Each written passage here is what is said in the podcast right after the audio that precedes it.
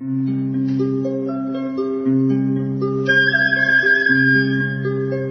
رادیو کودکان دنیا خوش آمدید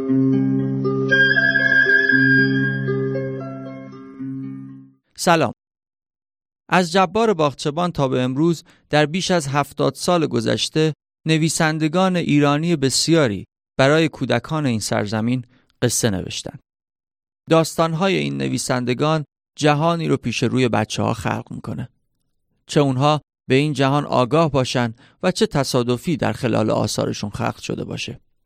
در رادیو کودکان دنیا از نویسندگان شناخته شده ادبیات کودک ایران پرسیدم چرا برای کودکان می نویسید و دلتون می‌خواد از خلال آثارتون چه جهانی رو برای اونها خلق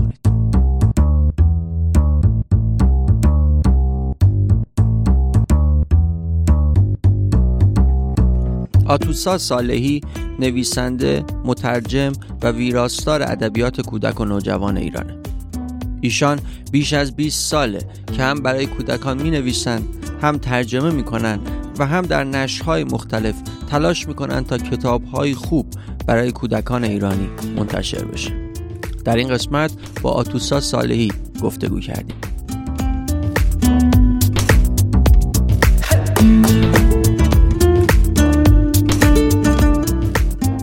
خانم سالی اول ممنونم که تشریف بردید و امروز مهمان ما هستید.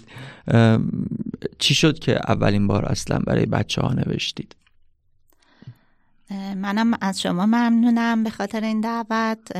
خب اولین بار من توی مدرسه رشتم ریاضی بود ولی خیلی علاقه داشتم به شعر خوندن و تو کلاس های مشاعره که معلم ادبیاتمون میذای شرکت می‌کردم و اونجا یه گروهی از دوستایی پیدا کردم که همه اهل داستان و رمان خوندن و اینها بودیم. و یکی از دوستای من که اسمش بهناز براتی بود الان یادمه سال دوم سوم دبیرستان بودیم. مجله سروش نوجوان رو به من اونجا معرفی کرد و گفت یه مسابقه ای داره که بیا دوتایی تو شرکت کنیم. من زیاد حوصله نداشتم ولی مطالب مجله رو خیلی خوشم اومد. مخصوصا که دیدم برای نوجوانان خیلی حرفای جدی داره می‌زنه. مثلا در مورد داستایفسکی تولستوی اینها رو معرفی کرده بود و خیلی برام جالب بود. دوستم خیلی و من اصرار کرد بیا شرکت کنیم و دیگه منم شرکت کردم با هم دیگه. یه گزارشی نوشتم برای اولین مسابقه خبرنگاران افتخاری مجله سروش نوجوان که در مورد یه گزارش خیالی بود در مورد دستمال کاغذی هایی که توی شهر افتاده. مثلا با اونا مصاحبه کرده بودم که حالا چه اتفاقی براشون افتاده. و اینو فرستادیم و من برنده شدم ولی خیلی ناراحت کننده بود که اون دوستم برنده نشد. و اولین جلسه که می‌خواستم برم خیلی سخت بود. ولی خب رفتم و خیلی از دوستای امروزم رو تو همون اولین جلسه خبرنگاران افتخاری دیدم و همون باعث شد که هی به جلسات داستان شعر دعوت شدم. اول شعر می‌گفتم اصلا داستان نمی نوشتم تا چند سال بیشتر کار شعر انجام می‌دادم دفتر شعر جوان بودم و با آقای امینپور و دوستان دیگه استادانم بودن که کار می‌کردیم. ولی بعد با آقای اموزاده خلیلی یه دوره های داستان نویسی هم گذروندم و تصمیم گرفتم داستانم بنویسم. چرا همچنان برای بچه ها می نویسید؟ خب من فکر می‌کنم که راحت تر میشه با بچه ها صحبت کرد برای اینکه ارتباط اونا خیلی نزدیکتر و صمیمانه تره و جواب میدن به این ارتباط. همیشه وقتی که دعوت میشم به مدرسه ها یا رونمایی هایی که برای کتاب ها هست و بچه ها رو می‌بینم می‌بینم با یه عشقی در مورد شخصیت های داستان صحبت می‌کنن که مشخصه اونها رو جدی گرفتن و براشون انگار واقعیه. و همین که میپذیرن این داستان ها رو و بهش فکر می‌کنن و جدی می‌گیرن ادبیات رو نشون میده که تو دنیای آیندهشون خیلی مؤثرتره و تأثیر گذاره و خیلی وقتا فکر می‌کنم همطور که راه زندگی من و داستان ها جدا کردن و به نوعی میشه گفتش که قدم هایی که امروز دارم برمیدارم یه طوری وامدار داستان هایی هستم که خوندم. فکر می‌کنم شاید برای بچه ها هم اگه بتونیم از این سن تأثیر گذار باشیم اونها تو دنیای آینده خودشون حتما می‌تونن یه جهان بهتری رو بسازن. اون چیزی که ما امروز واقعا بهش نیازمندیم که یه دنیای بهتری داشته باشیم. و همیشه احساس عذاب وجدان می‌کنم اگه کاری نکنم برای بچه ها و وقتی که آدم می‌بینه که یه اتفاقای ناگواری داره دور و برش میفته همیشه فکر می‌کنه شاید اگه یه روزی این آدم هم یه کتابای خوبی خونده بودن یا شاید کلاسایی رفته بودن که با دوستاشون در مورد دوستی و عشق و مهربانی و صلح و همه فضیلت های انسانی صحبت کرده بودن شاید این اتفاقای امروز رو شاهدش نبود.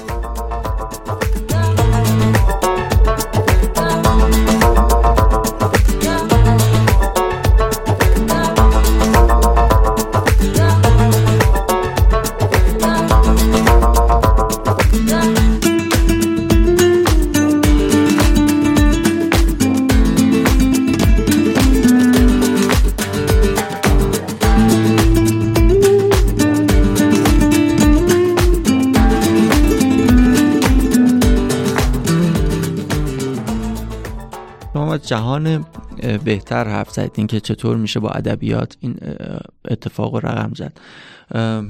شما فکر می‌کنید چه جهانی رو ساختید با مجموعه آثار ترجمه و تعریفی که تو این سالها داشتید برای بچه ها خب شاید بشه گفت چون من هم شعر کار کردم هم بازآفرینی کار کردم و هم داستان. الان که نگاه می‌کنم تو هر کدومش شاید یه فکری داشتم برای خودم. حالا نمی‌دونم تا چه اندازه موفق بودم. ولی توی شعرهام همیشه دلم می‌خواست صدای نوجوانان باشم چون همه شعران برای نوجوانانه و هیچ وقت شعر کودک خردسال کار نکردم یا شعر بزرگسال برای خودم نوشتم ولی هیچ وقت منتشر نکردم. تو شعرهای نوجوانم چون احساس می‌کنم تا قبل از من همیشه یه نگاه از بالا به پایینی بود. انگار که یه بزرگتر داشت حالا یا نوجوانا رو نصیحت می‌کرد یا برشون تجربه خودش رو می‌خواست بگه از زندگی قبل خودش. ولی در مورد زندگی روزمره اونها نبود. من سعی کردم که یه جوری زاویم مقابل بچه ها یعنی مقابل نوجوانا نباشه یا از بالا به پایین نباشه بلکه در کنارشون قرار بگیرم و حرف اونها رو بزنم. یعنی انگار که حرف خودشون رو دارن از شعرهای من میشنون و برای امروز اونها باشه و زندگی روزمرهشون باشه. انگار اتفاقایی که دور و ورشونه توی شعر بیفته نه اون چیزایی که خیلی آرمانیه.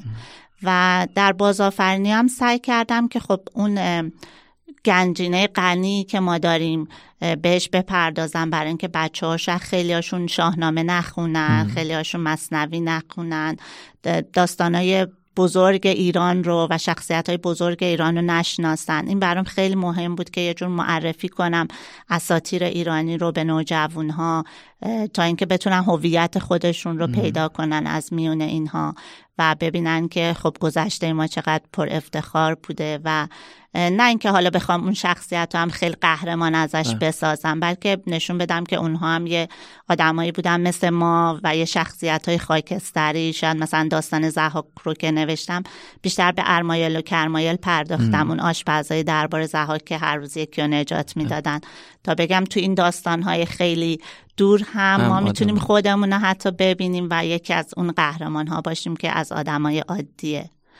و حالا توی داستانم هم بیشتر همون حس روابط انسانی که امروز در شاید اجتماع داره اتفاق میفته زندگی اجتماعی خیلی بر مهم. بود. حالا تو اون رومانی که نوشتم در مورد یه شخصیتیه که توی زلزله بم خانوادش از دست داده و اتفاقایی که ممکنه بر هر کدوم از ما بیفته و برای مهم بود که در طول داستان شخصیت به یه بلوغی برسه. یعنی اون چیزی که اول بوده با اون چیزی که آخر بهش می‌رسه متفاوت باشه. برای اینکه شاید مخاطبم من بتونه در این سیر خودش رو ببینه و خیلی از تجربه های تلخ و فکر می‌کنم میشه تو داستان ها اوورد برای اینکه بچه ها وقتی که با اتفاقات واقعی روبرو میشن انگار که تجربه از قبل زیسته ای دارن که به کمکشون بیاد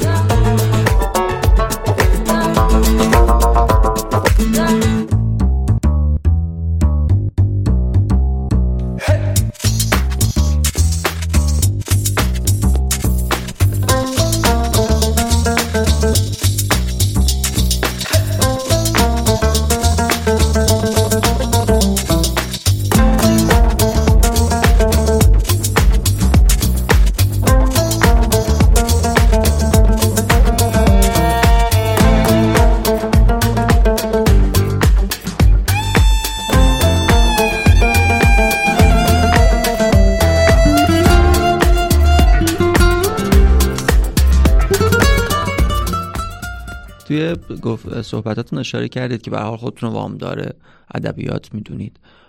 شما تحت تاثیر چه آثار یا نویسنده های کودک ایرانی بودید تو ادبیات تعلیفی ما؟ حالا چه وقتی که خودتون کودک و نوجوان بودید چه حالا به عنوان بزرگسال وقتی میخونیدشون فکر می‌کنید از کدوم آثار یا نویسنده دلتون می‌خواد یاد کنید؟ بله موقعی که من کودک بودم البته الان که فکر می‌کنم بیشتر آثار ترجمه میخوندیم. مثلا تیستوی سبز انگشتی بله. یادم خیلی دوست داشتم. شازده کوچولو رو میخوندم. ولی یه کتاب بودش که در مورد هفت خانه رستم بود و فکر کنم خانم نفیسه ریاهی اگه اشتباه نکنم مال کانون پرورش فکری بود که خیلی تاثیر روی من گذاشت هم تصاویرش و هم متنش. به طوری که من یادمه که بعد از زورا میشستم بارها و بارها اینو میخوندم. انقدر که دیگه رنگش رفته بود انقدر که این رو دوست داشتم. و خیلی روم تاثیر گذار بود.